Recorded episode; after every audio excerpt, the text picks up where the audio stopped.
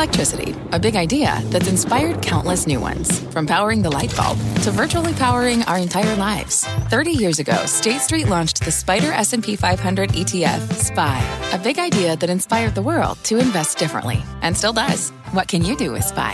Before investing, consider the fund's investment objectives, risks, charges, and expenses. Visit ssga.com for a prospectus containing this and other information. Read it carefully before investing. SPY is subject to risks similar to those of stocks. All ETFs are subject to risk, including possible loss of principal. Alps Distributors, Inc. Distributor. Bring in show music, please. Hi there, I'm CNBC producer Cameron Costa. Today on Squawk Pod, in the room where it happened, President Biden's trip to Saudi Arabia with an advisor who was there the whole time, Amos Hochstein. The president, right at the top of the meeting, raised the issue of Khashoggi, raised his commitment to human rights, and told the Crown Prince very directly his views, his longstanding views on human rights. And the Bob on Bob drama. How Disney leadership is getting along, or isn't, with new intel from insider correspondent Claire Atkinson.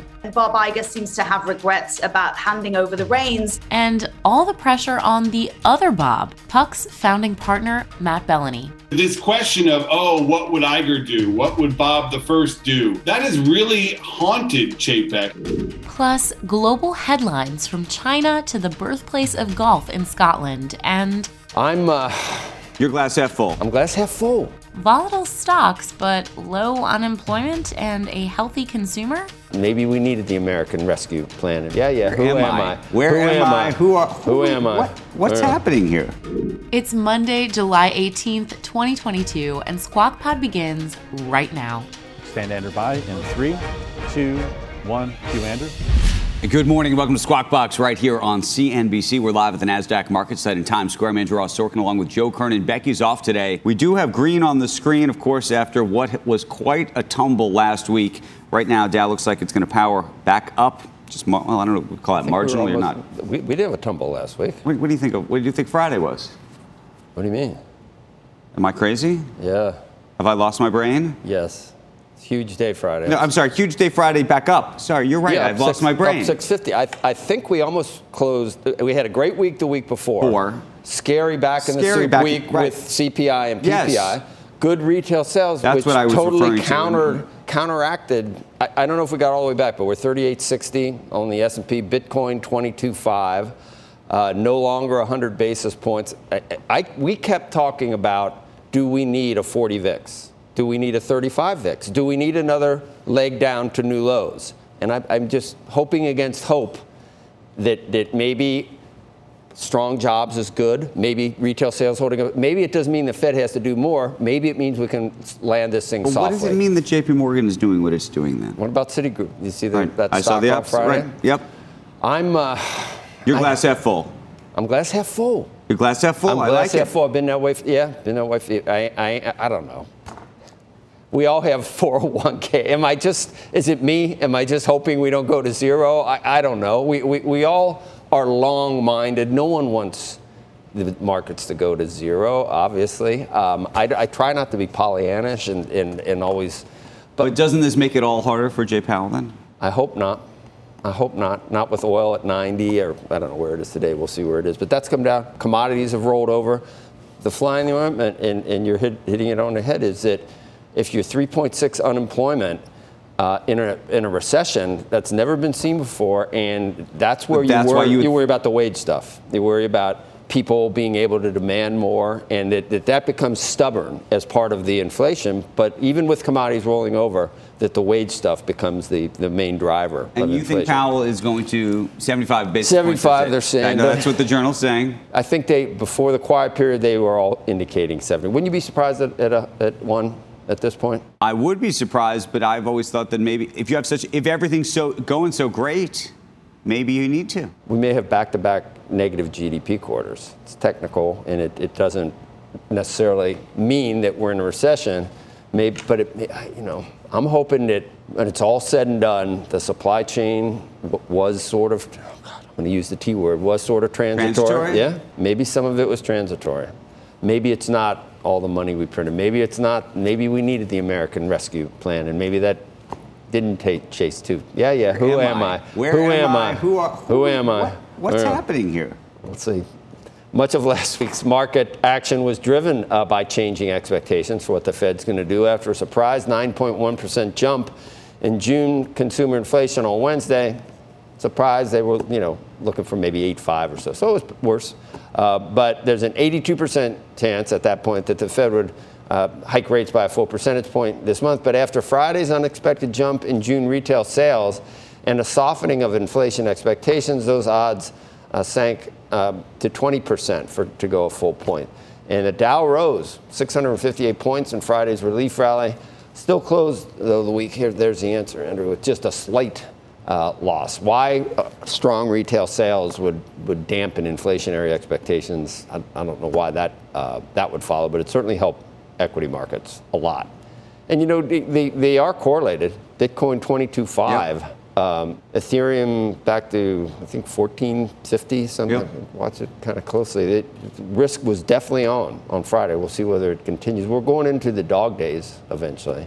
What are the, is that the that's the second le- second to last week of, uh, of, of, August? We're, yep. we're, we're approaching. We're in puppy days so far. What it's puppy days. Puppy like days. That. But I mean, there's not a lot. It, it won't be a lot of volume, and maybe none of this is real until September. Don't you think normally if it's that it, would be so simple to be okay. I'm buying in September. It'd be so simple. Don't don't we usually miss it? Don't we say, God, I wish I had. Uh, I wish I had done something when I had a chance. Netflix under, you know, all these stocks that are down 50%. You don't buy them because you're scared to going further. Right. Nobody buys Bitcoin at 18,000. You just got to hope. You got to hope that the fall is uh, keeps things keeps things apace. Well, we'll see. We have two more, two, three more weeks of unbelievable earnings. I mean, a lot of earnings to look at. We're going to have a lot of data. A lot of, a lot of, of numbers. We'll, we'll yeah, see whether they're unbelievable. Including this week.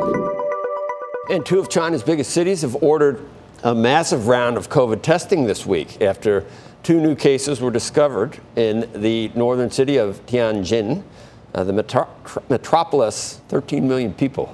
How many, how many cities in China we could just say? And they, there's a lot when you got that many people. There's a lot of 10 million people cities. Yep. But Tianjin, 13 million people. Amazing. Imagine that's like New York, isn't it?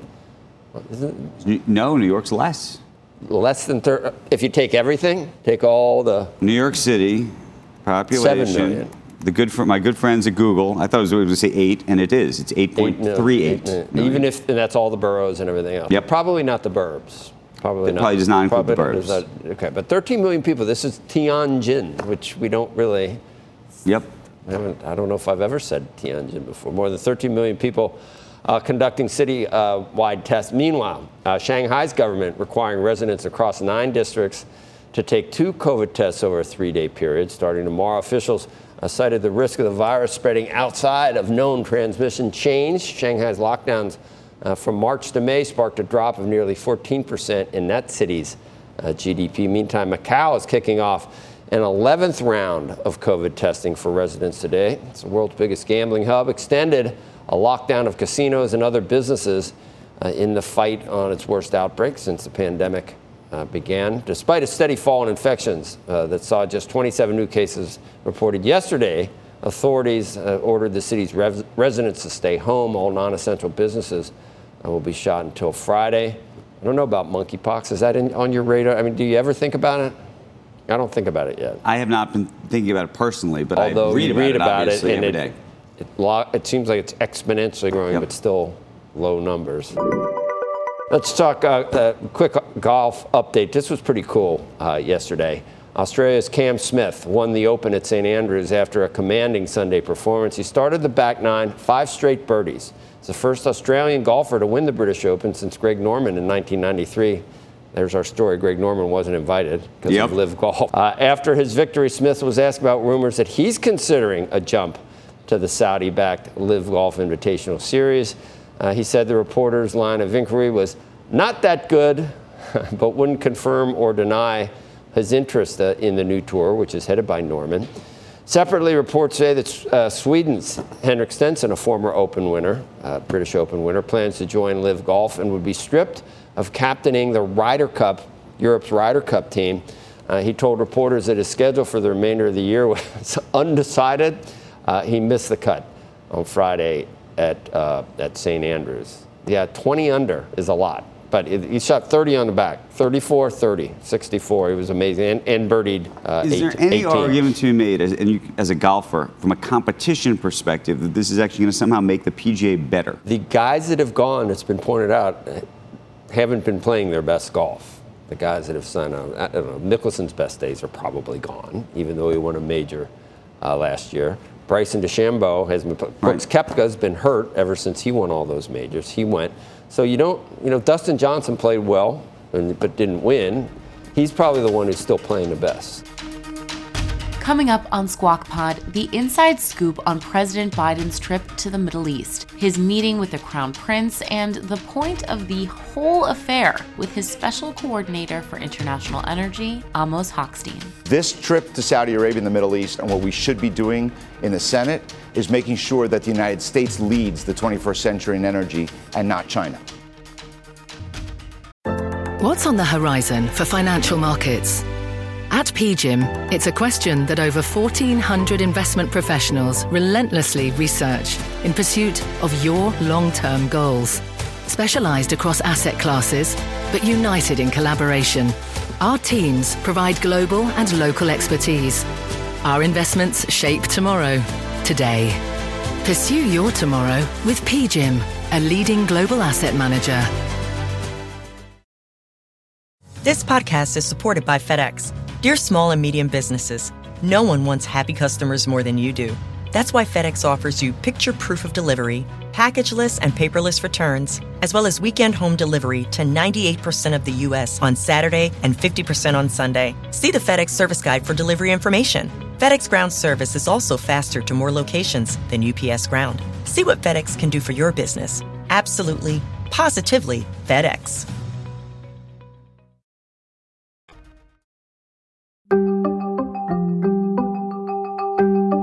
Welcome back to Squawk Pod from CNBC. After months of quiet diplomacy, President Biden arrived in Jeddah, Saudi Arabia, to meet with Crown Prince Mohammed bin Salman and the kingdom's highest officials. The agenda ranged from oil prices and 5G to China's influence in the Middle East. But one topic has overshadowed much of the trip, and reporters in Biden's press pool were quick to bring it up. Jamal Khashoggi, will you apologize to his family, sir? Thank you guys. Thank you guys. Thank President Biden. Is Saudi Arabia still You guys. One exchange in particular has captured more headlines than any other. Do you regret the fist pump, Mr. President? Why don't you guys talk about something that matters? A fist bump with the suspected orchestrator of the murder of Washington Post journalist Jamal Khashoggi in 2018.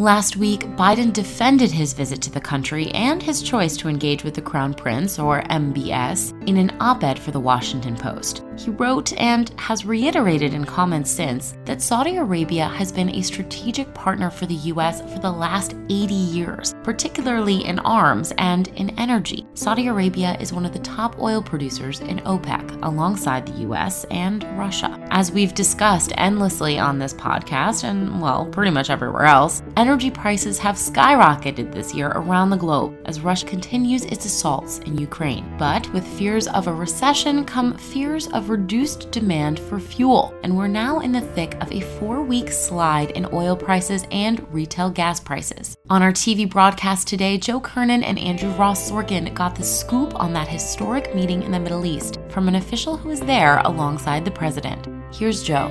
Let's talk more about that trip and everything else with Amos Hochstein, Special Presidential Coordinator for International Energy Affairs. He accompanied the president last week.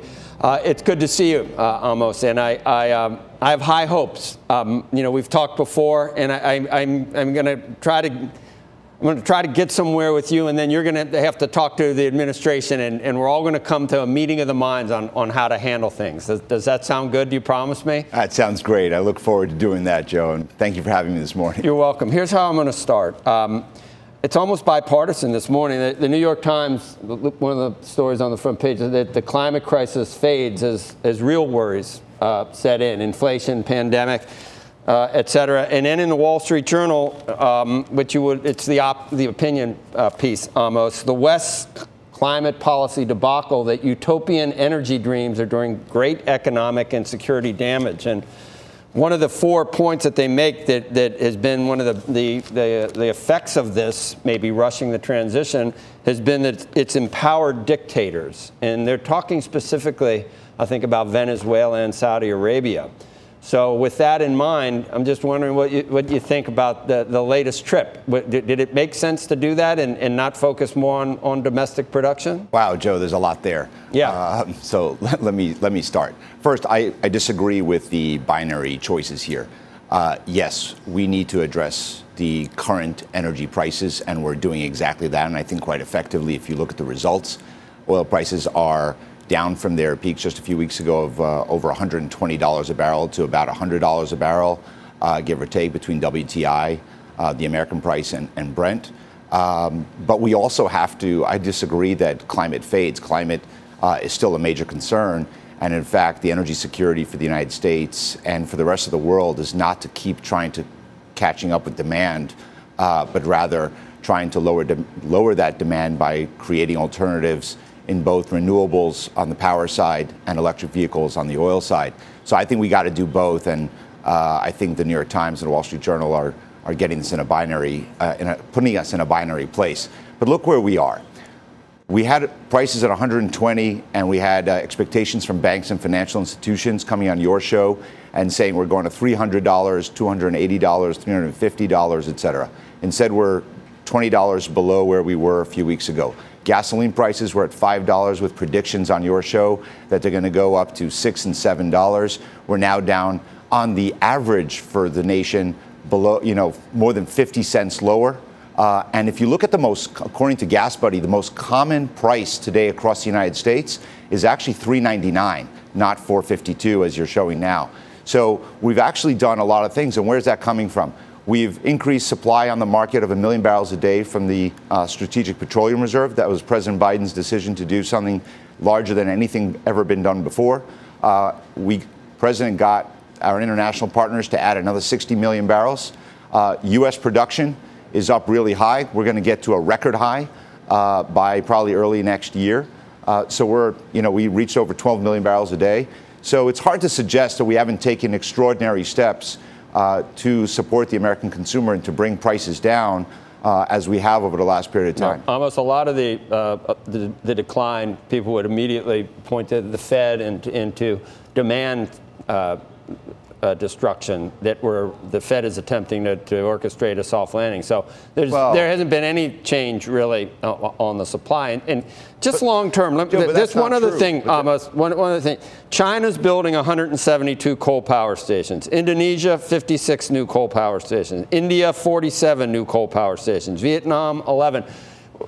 We can do a lot of things. Um, obviously ourselves here, but without the cooperation of the rest of the world that, that is energy hungry and that, that these renewables and, and, and new sources of energy are not going to give their citizens the, the, the life that they've, they've, they've come to expect. It's just not working right now. And, and if we're unilaterally trying to do that, um, it, it's not going to work. And we're seeing a lot of, you, for better or worse, Europe is over a barrel because of their dependence uh, on, uh, on renewables, which allowed, which emboldened Putin and allowed for the invasion of Ukraine. So, what about the notion that this is uh, enabling and encouraging dictators? Um, well, know, I, I, I, think the stats that you're pointing out are terrible, right? I mean, I think it's really horrible to see the resurgence of coal. Uh, and I think instead sh- we should be using those funds uh, to invest in, in renewables. And that's what we're trying to it's do. Not going to heat homes in Europe, though, Amos. Right now, Europe no, no, no. renewables are, and you're not going to power the grid.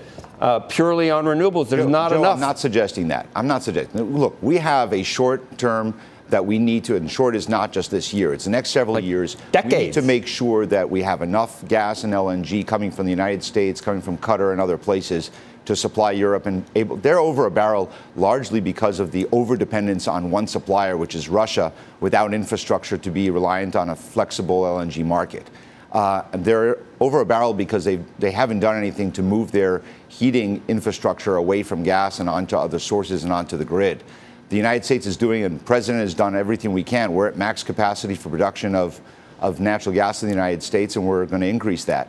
So we're trying to we're trying to address both the extreme needs that we need in the markets today through oil and gas, while creating the infrastructure for renewable energy and for electric vehicles for the future.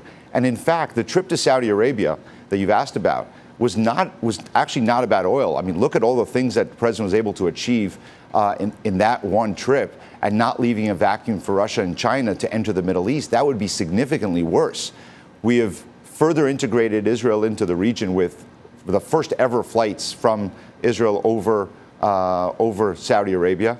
Uh, we're going to have more in the Israel integration area. Uh, but also, we signed an energy framework with Saudi Arabia to actually invest in that disruptive en- energy systems that even they understand they need to invest in.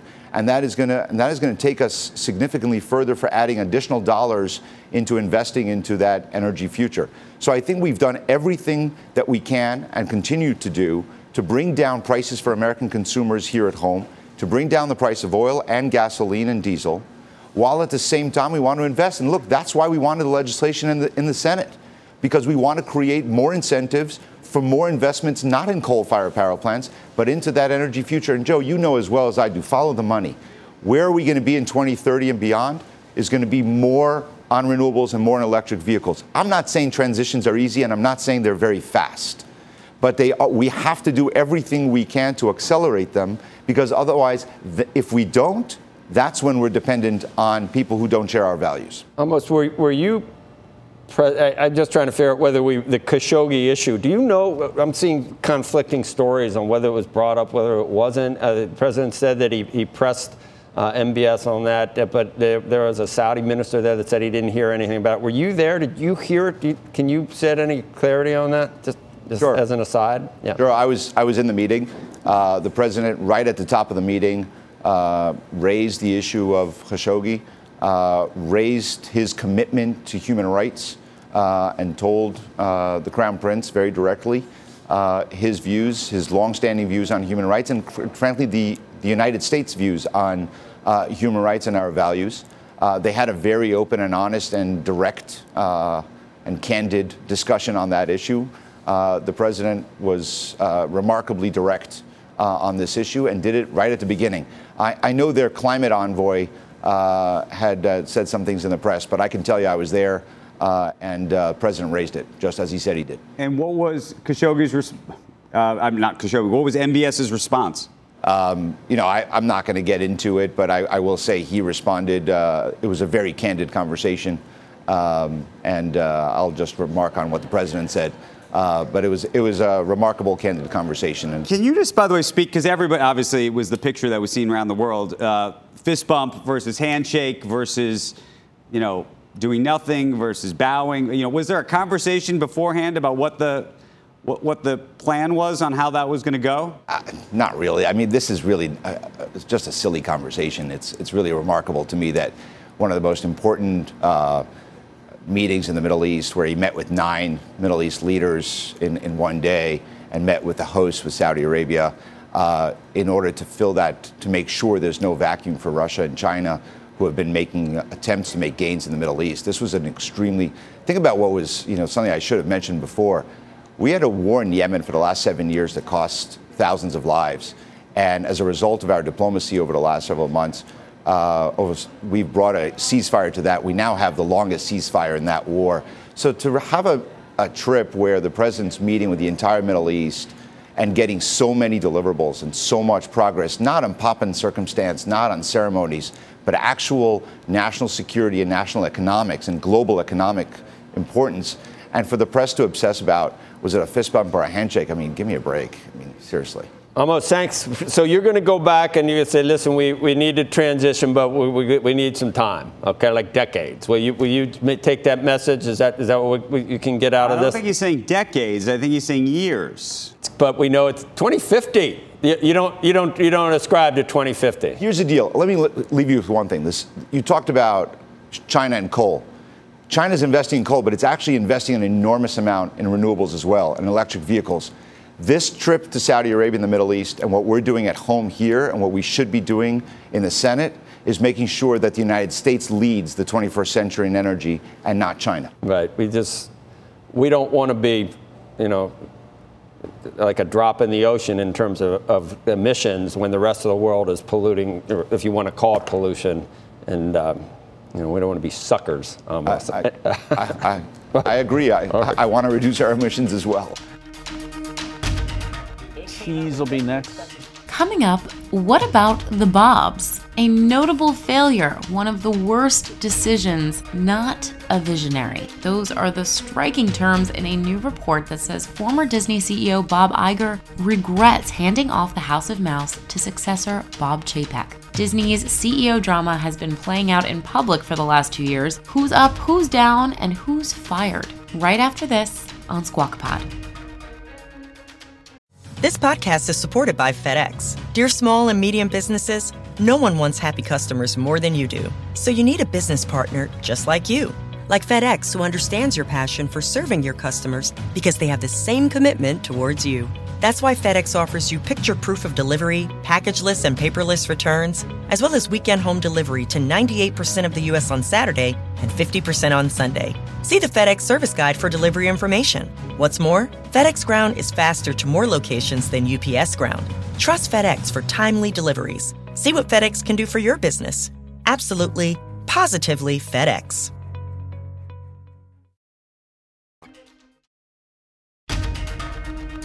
You're listening to Squawk Pod. Good morning and welcome back to Squawk Box here on CNBC live from the NASDAQ market site in Times Square. I'm Joe Kernan along with Andrew Ross Sorkin. Becky's off today. Any guesses on uh, Shanghai population, Sorkin? Total number? Total number. I, I, I couldn't even begin. 26. 26 million. Remember, New York City, 8 million. All right. Little, little context there. Yeah, exactly. Tensions between former Disney CEO Bob Iger and his successor Bob Chapek continuing to drive a rift within the company. Insiders are reporting that Iger was, quote, unhappy about the transition of power to Chapek. And joining us right now is Claire Atkinson, Insider chief media correspondent who just wrote a fascinating piece about all this, and Matt Belloni, Puck's founding partner who's been writing about this throughout the past year. Uh, good morning to both of you. Claire, I mean, the report was fascinating. Um, it's fascinating also that it continues uh, this sort of bad blood. What, what's happening here? Well, I think the story that I attempted to lay out is something that feels like it's common knowledge in Hollywood, but perhaps news to everybody else. And it's this idea that Bob Iger was pu- pushed by the board to make a decision on succession. And uh, the board had suggested Bob stay, and Bob said, No, I'm ready to leave. I launched Disney Plus successfully. I'm ready to step down. And the board had said, Well, make Bob Chapek COO. And Bob Iger said, No, he should step up. He should become CEO. Then the full extent of COVID becomes clear, and Bob Iger seems to have regrets about handing over the reins because Disney then enters this uh, crisis of, uh, you know, that everything shuts down. There are decisions to be made about right. furloughing thousands of people, and they were just on different pages about how to move forward. Hey, Matt, though take the story forward because you know we've been looking sort of back at this, this sort of bad blood, and, and maybe that remains, but clearly the board seems to have Chapek's back, and we just had you know the firing of Peter Rice. I, you just wrote about that. I don't know how much you think that plays into this entire dynamic about who's in power? Well, I think what's happening here is Iger continues to shadow the Chapek tenure. I mean, just the fact that people were questioning whether Iger might possibly come back to the company and take over for Chapek until he was renewed. His deal was renewed recently for another three years. But you know, this question of oh, what would Iger do? What would Bob the First do? That has really haunted Chapek, and I, it's no surprise that it's annoying to him. I'm sure it's annoying him, Matt. But do you think it's over? Meaning, now that the contract's in place, now that Rice is out, and I'm, I'm curious what you think of that oh, no. dynamic. It, it, you- it's not out. I mean, Peter Rice was someone in the company that was the head of television content and was viewed as a possible person to step in, even though Rice himself often downplayed that. And now he's gone, and Chapek got rid of him. And that was very deliberate. And it was done after Rice had received a new contract renewal just months before. So this notion that Chapek is now safe and that he is free to act for the next three years, we know that's not true. If the board wants to get rid of him, if the stock continues to lag. I mean, it was the worst performer on the Dow last year. If it continues to lag, the board would have no trouble getting rid of him despite the renewal. So, but then what is the renewal about, Claire? Well, I think they feel like they need to give Bob Chapek a chance under normal circumstances. Um, COVID obviously was an extremely difficult situation. Um, and you know, we all hear of these uh, CEOs that get renewed that um, lose their jobs uh, once they find somebody somebody better. I mean, the question is, who were the other candidates that they looked at, and why did they pick Bob Chapek? I think the answer to that is he had experience in a lot of different um, areas, but he was light on experience in content, and that is the thing that continues to dog him.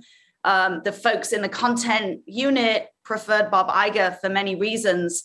Um, I think, kind of, you know, to the stock point, the stock um, was at a two-year low last spring. It was at 200 bucks. Now it's uh, 92, 93.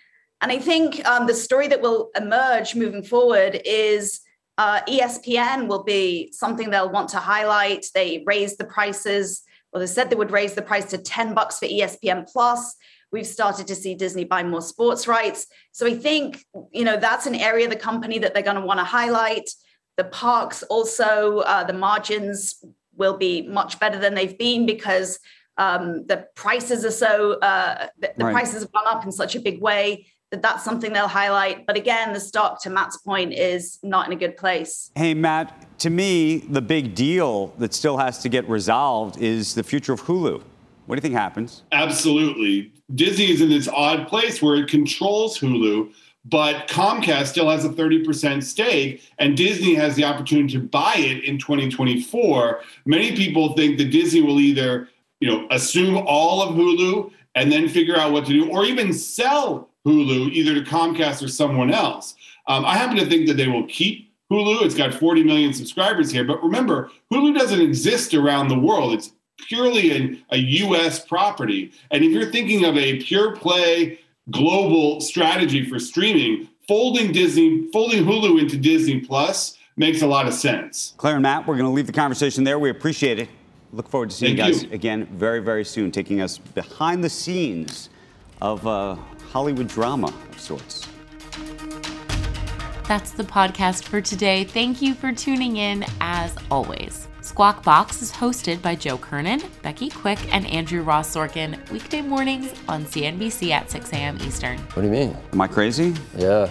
To get the smartest takes and analysis from our TV show right into your ears, follow Squawk Pod wherever you get your podcasts. We'll meet you back here tomorrow. We are clear. Thanks, guys.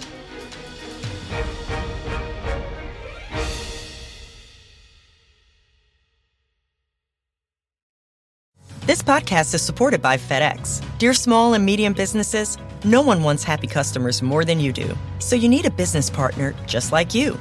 Like FedEx, who understands your passion for serving your customers because they have the same commitment towards you. That's why FedEx offers you picture proof of delivery, packageless and paperless returns, as well as weekend home delivery to 98% of the U.S. on Saturday and 50% on Sunday. See the FedEx service guide for delivery information. What's more, FedEx Ground is faster to more locations than UPS Ground. Trust FedEx for timely deliveries. See what FedEx can do for your business. Absolutely, positively FedEx.